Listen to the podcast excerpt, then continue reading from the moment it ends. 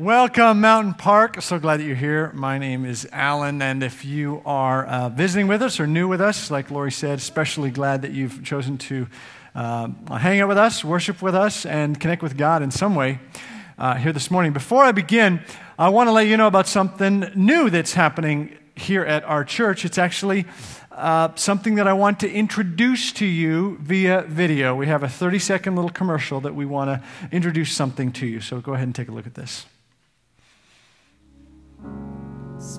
The fabled great herd of chairs that once roamed the halls of Mountain Park with pride. Their numbers have been steadily declining for years, now reduced to ragtag packs of shaky furniture, bent legs, and missing pieces. These chairs have given their lives to supporting the backsides of longing souls since this building has been here. Won't you now help them in their hour of need? In the arms of the angel, fly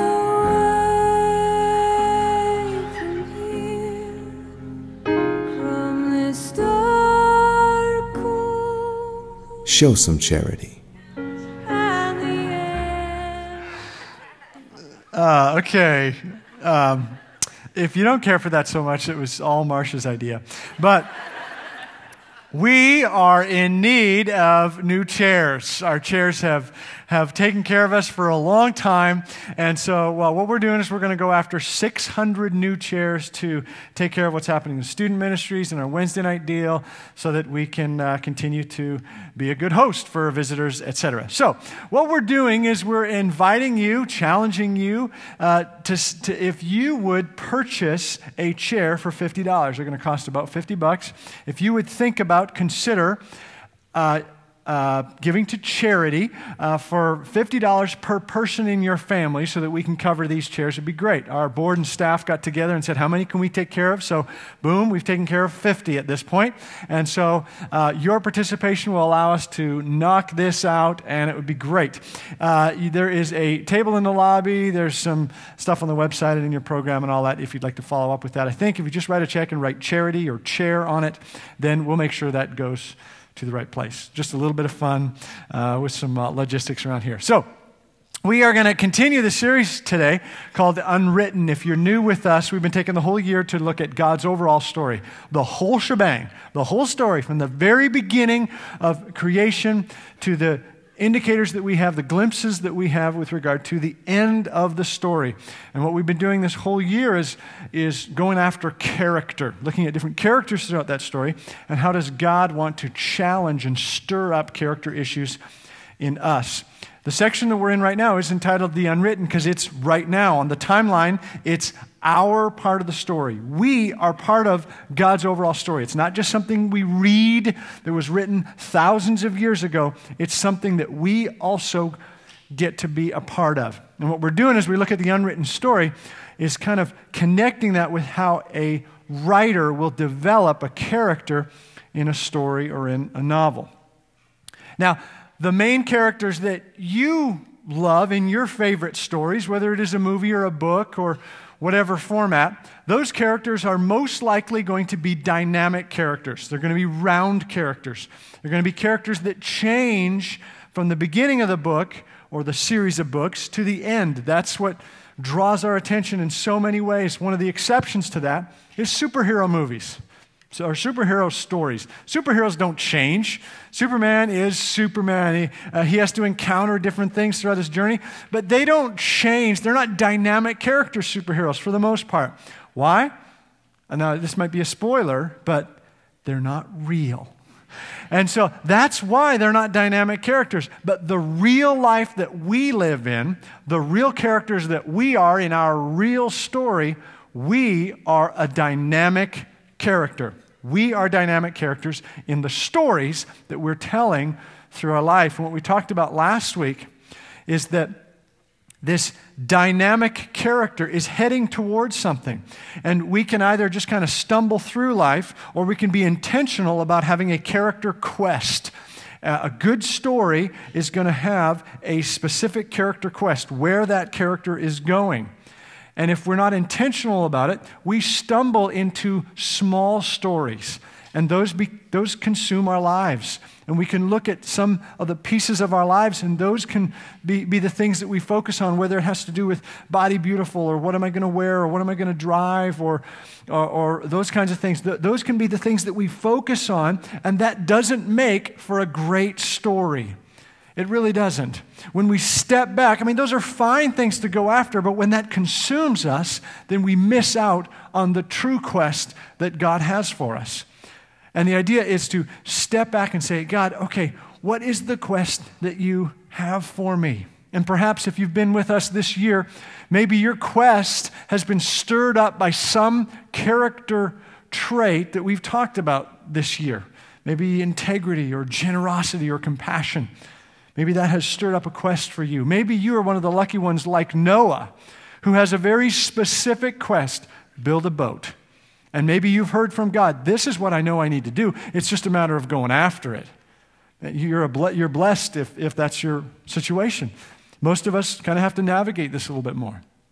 Maybe some of you connected with what we talked about last week in terms of the quest in life to seek to praise God instead of praising the men and women around us, that we want to make God proud of us. Maybe that's what you were heading after. This morning, what we're looking at is something called the character arc. And for a writer of a story, a writer will start with, okay, here's my character. Here's this character's chart, what he or she looks like and what has brought him or her to this place.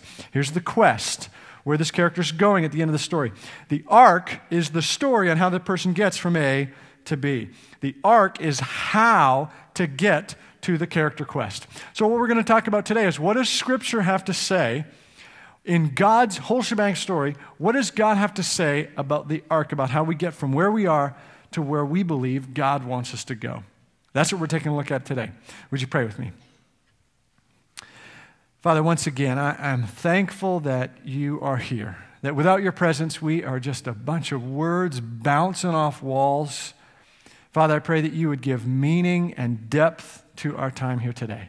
God, as we look at your word, as we look at your truth, that we would know this isn't just an opinion, this is what you have provided for us. Would you give us filters to hear from you? Would you give us attentiveness to hear from you?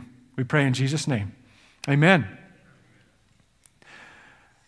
Vicky Kuyper spoke a couple weeks ago, and as a writer, she drew from her experience to talk about how a writer develops characters. And she introduced a phrase to me that I had not heard, that among writers, when they're developing a character, they have kind of this thing of show, don't tell. I really like what she had to say about that, that a writer is going to show, don't tell, who this character is or what this character is doing. So for instance, don't tell me that Jason Bourne is very attentive and intelligent.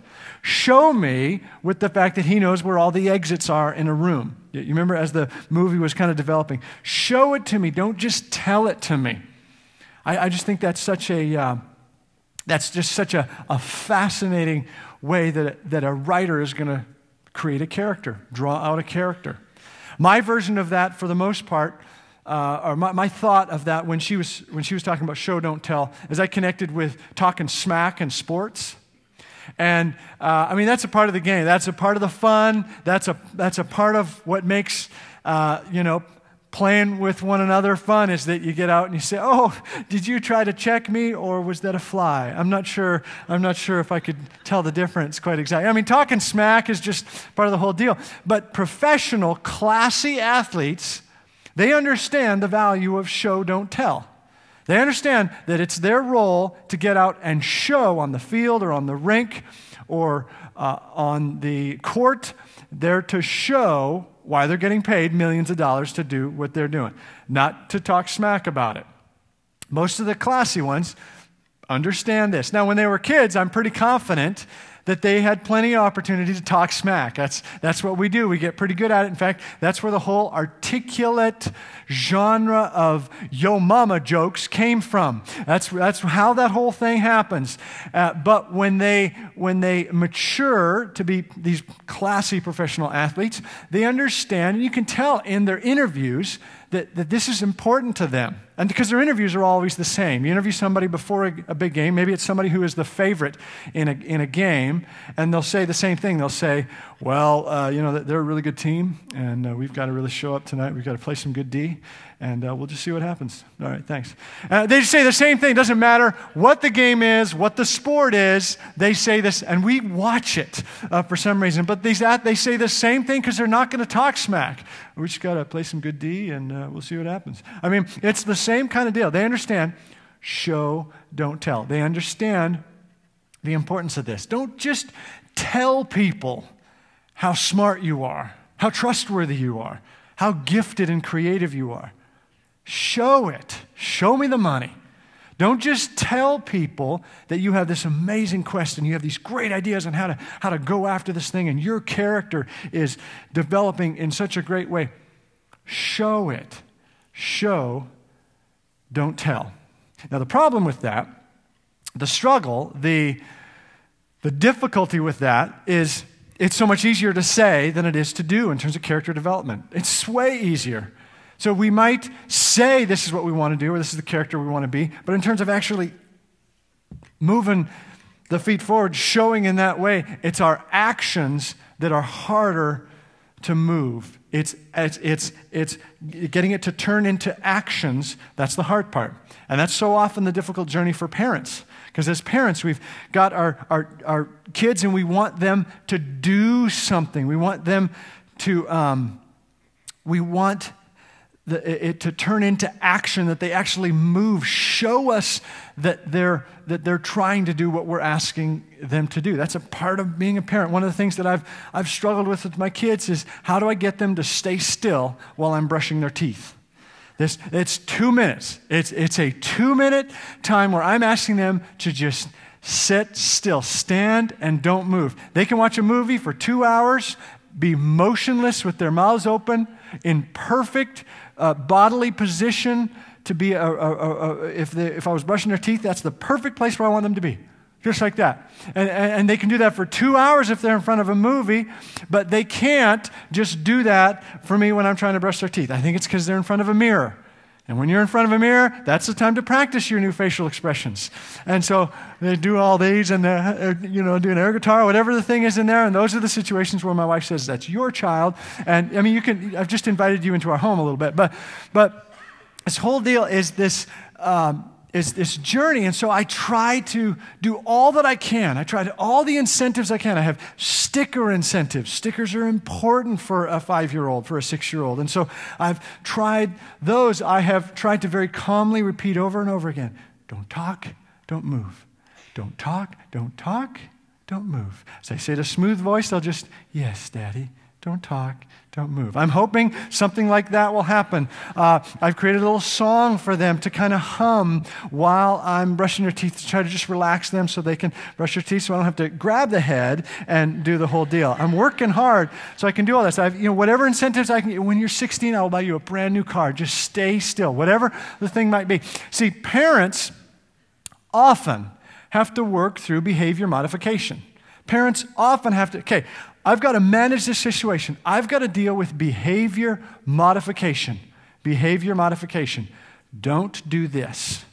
Please do this. I will give you an incentive to do this. I'll give you extra treats if you do this. I'll put you in timeout if you don't do this. And then there's the infamous and terrifying, I will count to 3. And then, then the kids go, no, not 3. And then saying, if you don't, I'll count to 3 again. And the whole thing can be so terrifying for a child. But it is this trying to modify behaviors. And we have to do this on a regular basis. But behavior modification, which is the tool of every parent, it only lasts this long. That's why I struggle over and over again with the toothbrushing piece. Behavior modification does not affect the arc. It doesn't transform character and change a person. What happens beyond behavior modification is we go to the place of beliefs. When we affect how a person believes and what's stirred up on the inside, that's how we go into major character change, character arc transformation. It's beyond behavior modification.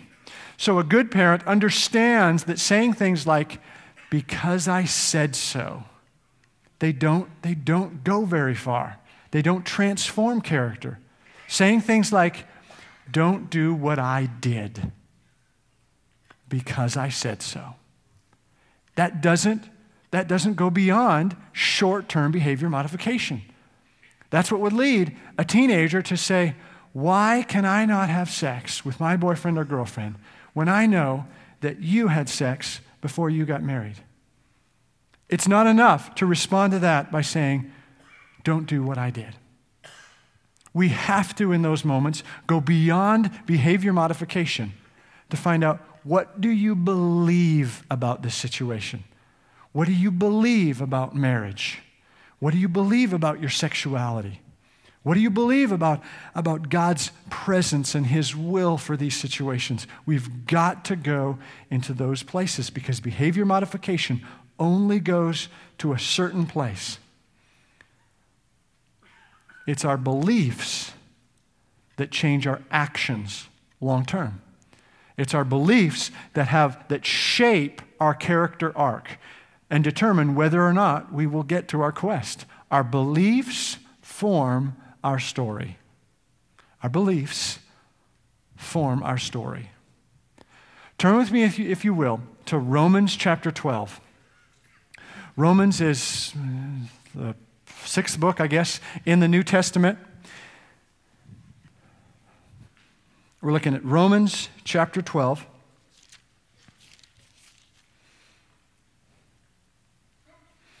Verse 2 is probably familiar to a number of you here in the room, but I want to see what Paul has to say to us in terms of the power of our beliefs.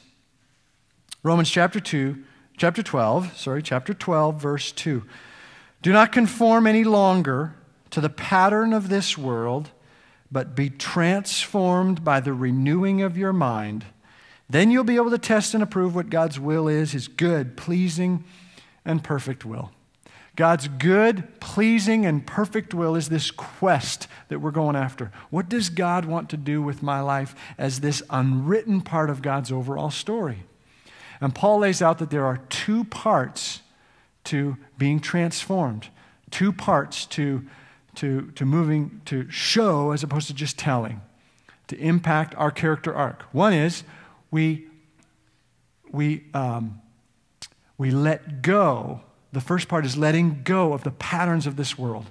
We clean and wash that stuff off. We remove that part, and then we put on or bring on the new part. So the first step is, do not conform to the patterns of this world. That's the part where you've got to cleanse. You've got to remove the stuff that's currently there. For those of you who paint furniture or varnish furniture, there's this first task you've got to do of removing the old stuff. And that can so often be the harder part of the journey. Removing the old stuff, removing the old varnish or whatever. My dad used to rebuild cars a lot when I was a kid.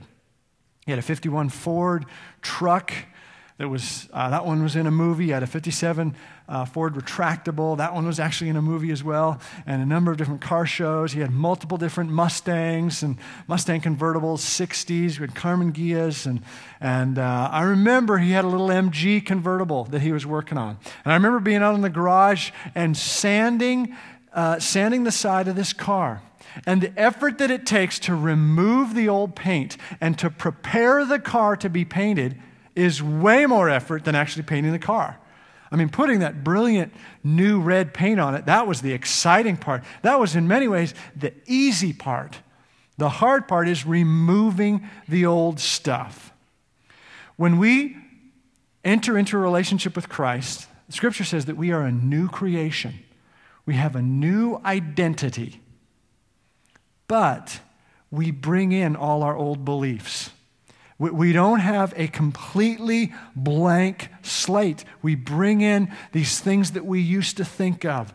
We bring in our old identity, these old beliefs. And those things that are not consistent with God's story, they need to be sanded down.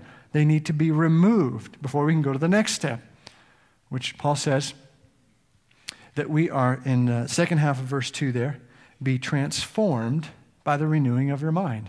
That's the second half. We remove the old paint, add the new paint on. Be transformed by the renewing of your mind. That means we bring on new beliefs that are consistent with God's story.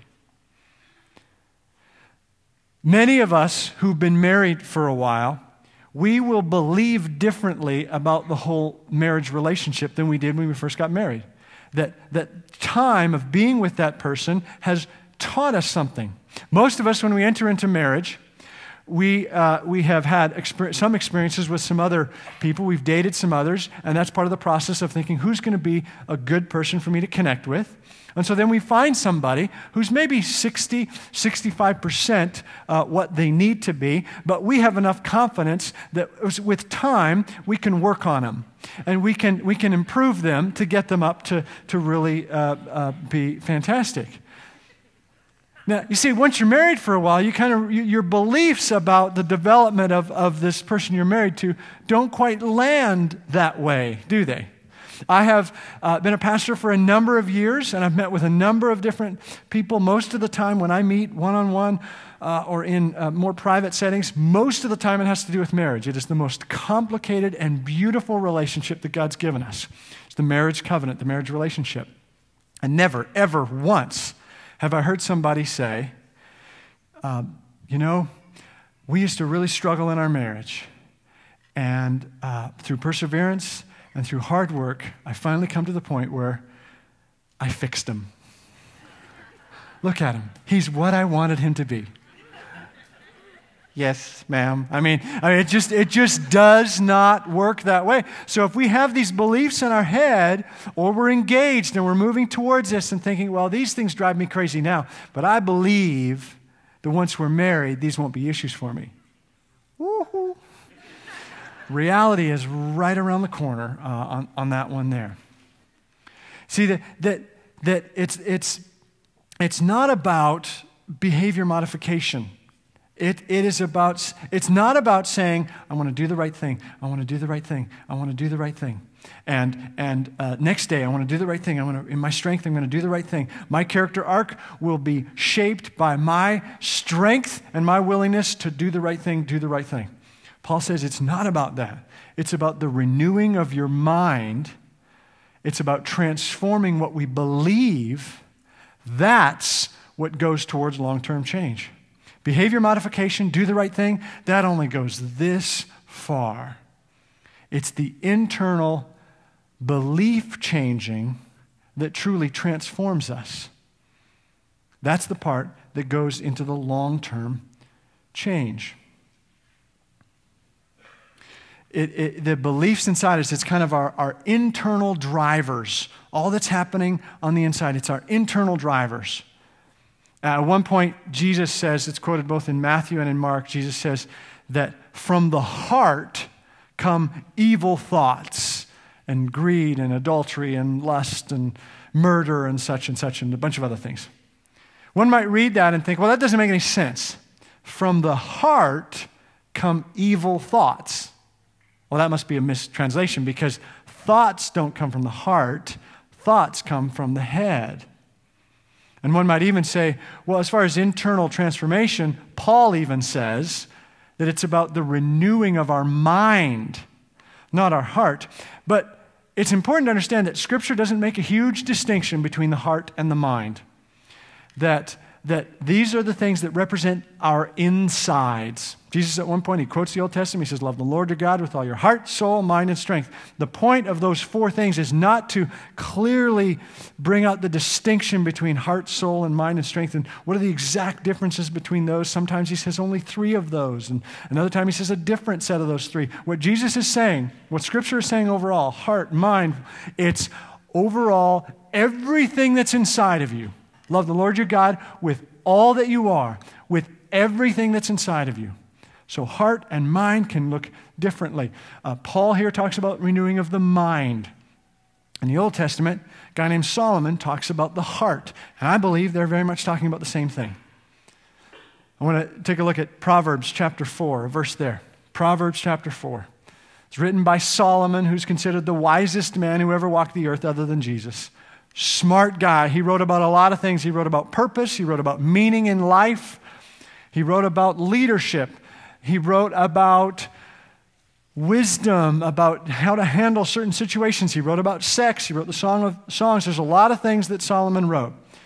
And yet, with all the things that he wrote, with his reputation as the wisest one who's ever walked the planet, he says in Proverbs chapter 4, verse 23, above all else, guard your heart, for it is the wellspring of life. Above all else. Okay, you've heard me talk about a whole bunch of other things. More than any of those things, guard your heart, for it is the wellspring of life. That's where the long-term change comes from. It's not behavior modification. That's the place where everything gets radically transformed. Have you ever believed in something with all your heart?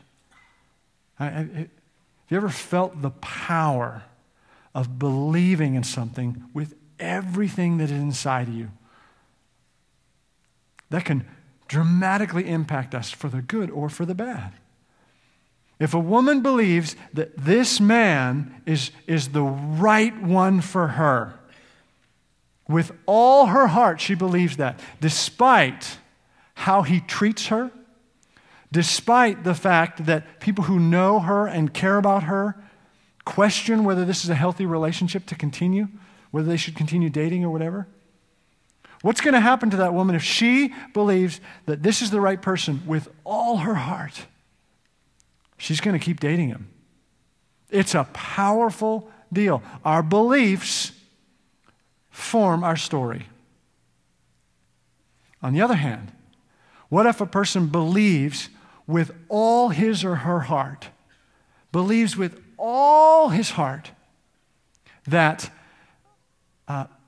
that God has invited him into a journey, that for him to persevere with a job or a task or a relationship or the marriage.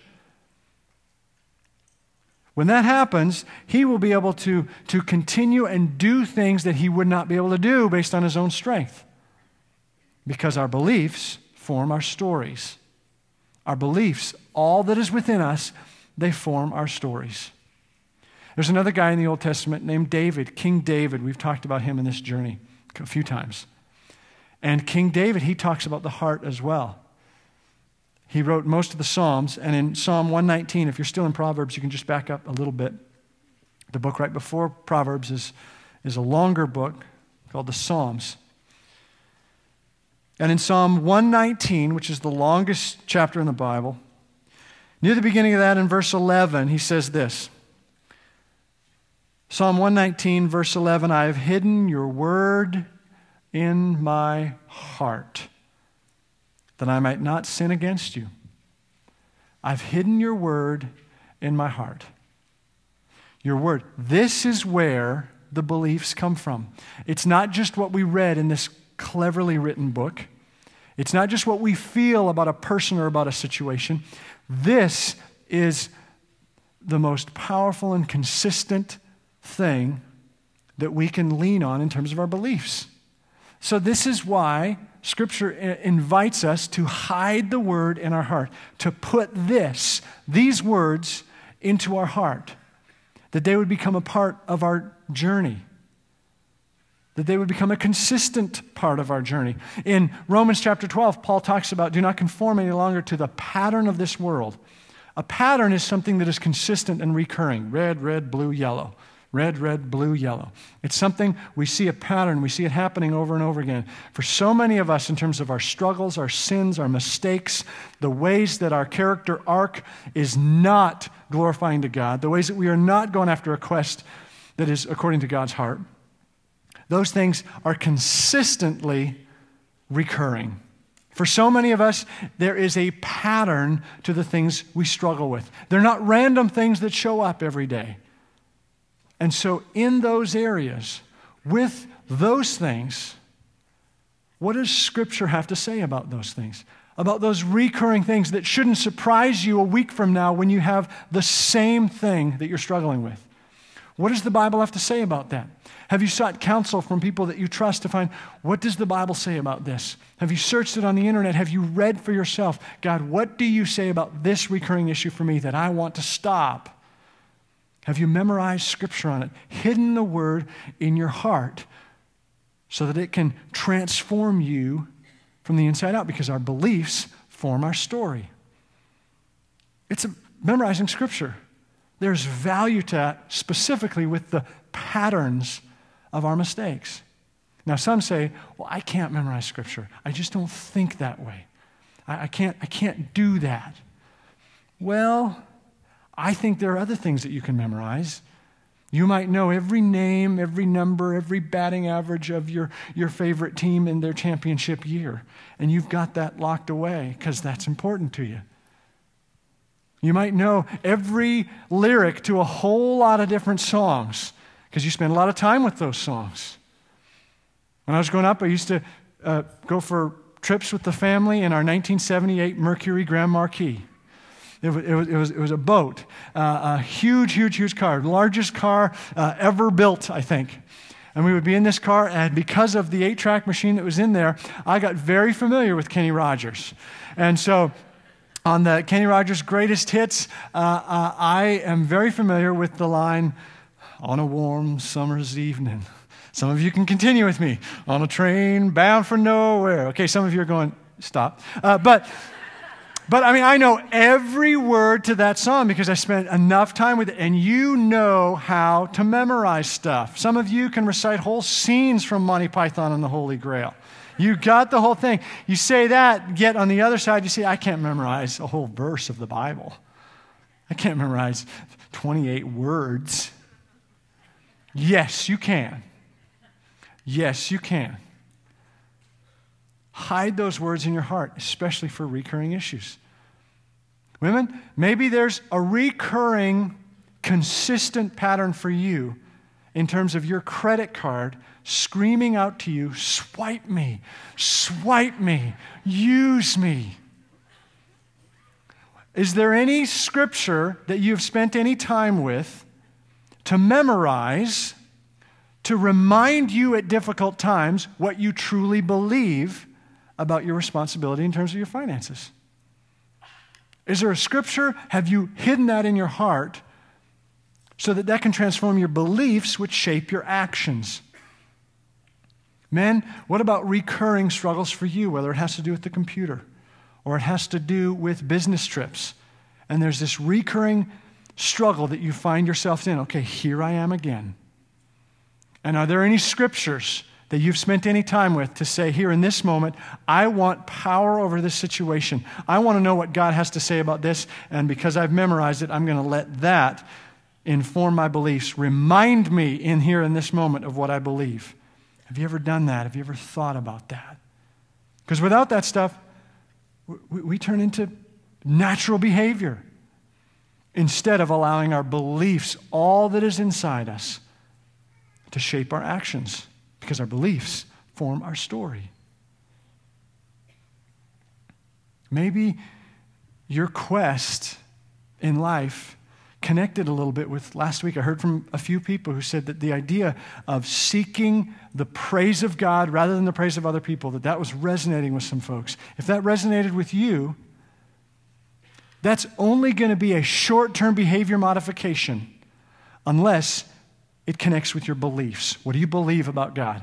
What do you believe about His love for you, about how much He cares for you, how much He knows you, how much He wants to be proud of you?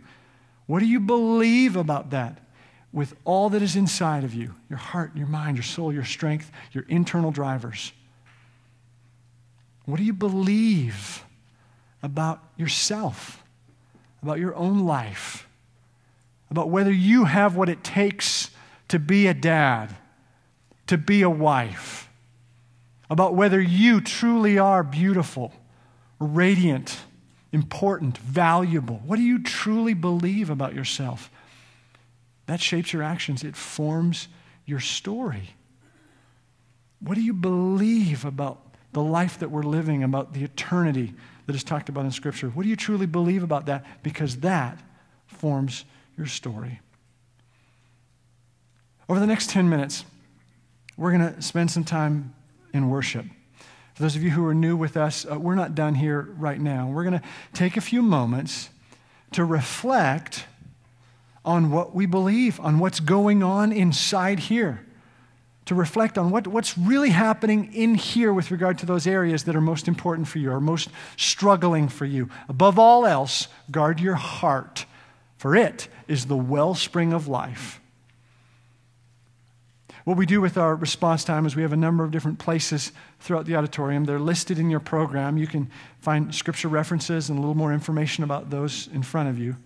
But you can come to the cross, and as others have done, you can take one of these red pieces of paper and just write something on there. Maybe there is a belief that you've been hanging on to. You're a follower of Christ, but there is a belief that has not been sanded away yet, that gets in the way of your mind being renewed. And maybe you need to leave that here today, and you just nail it to the cross. This is an opportunity in front here for unassisted prayer. You can come and light a candle and bring the light of Jesus into an area of your life or the life of someone you care about. Folks would love to anoint you over here, anoint you with oil, which represents the healing power of God. Over here to the right, by each of the exit doors, there are folks on our prayer team who would love to pray with you. There's communion in the center back for those of you who are followers of Christ, who would love to take communion again today as a part of your worship. Or you can stay where you are, think, reflect, sing, however you want to respond to God, and say, God, help me in my unbelief. Help me so that my beliefs can form my story in ways that are honoring to you. Would you stand as we close in prayer?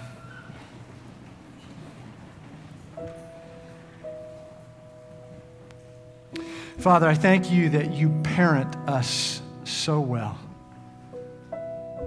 You have such a long-term plan for us as our Heavenly Father. You don't want us to just get through today. It's not about behavior modification and boom, doing one more thing better. God, you want to transform our hearts. You want to renew our minds. And so, Father, I pray that you would have your way today, that in whatever area persons here in this room are struggling, in whatever area the arc, the plan to get from A to B is just not what you would have it to be right now. God, would you come? Would you come into those places and inspire us in terms of what to believe that's consistent with who you are, so that that can pour into our actions, so that can form our story. We want to take the next few moments, God, and respond to you, connect with you. In Jesus' name we pray. Amen.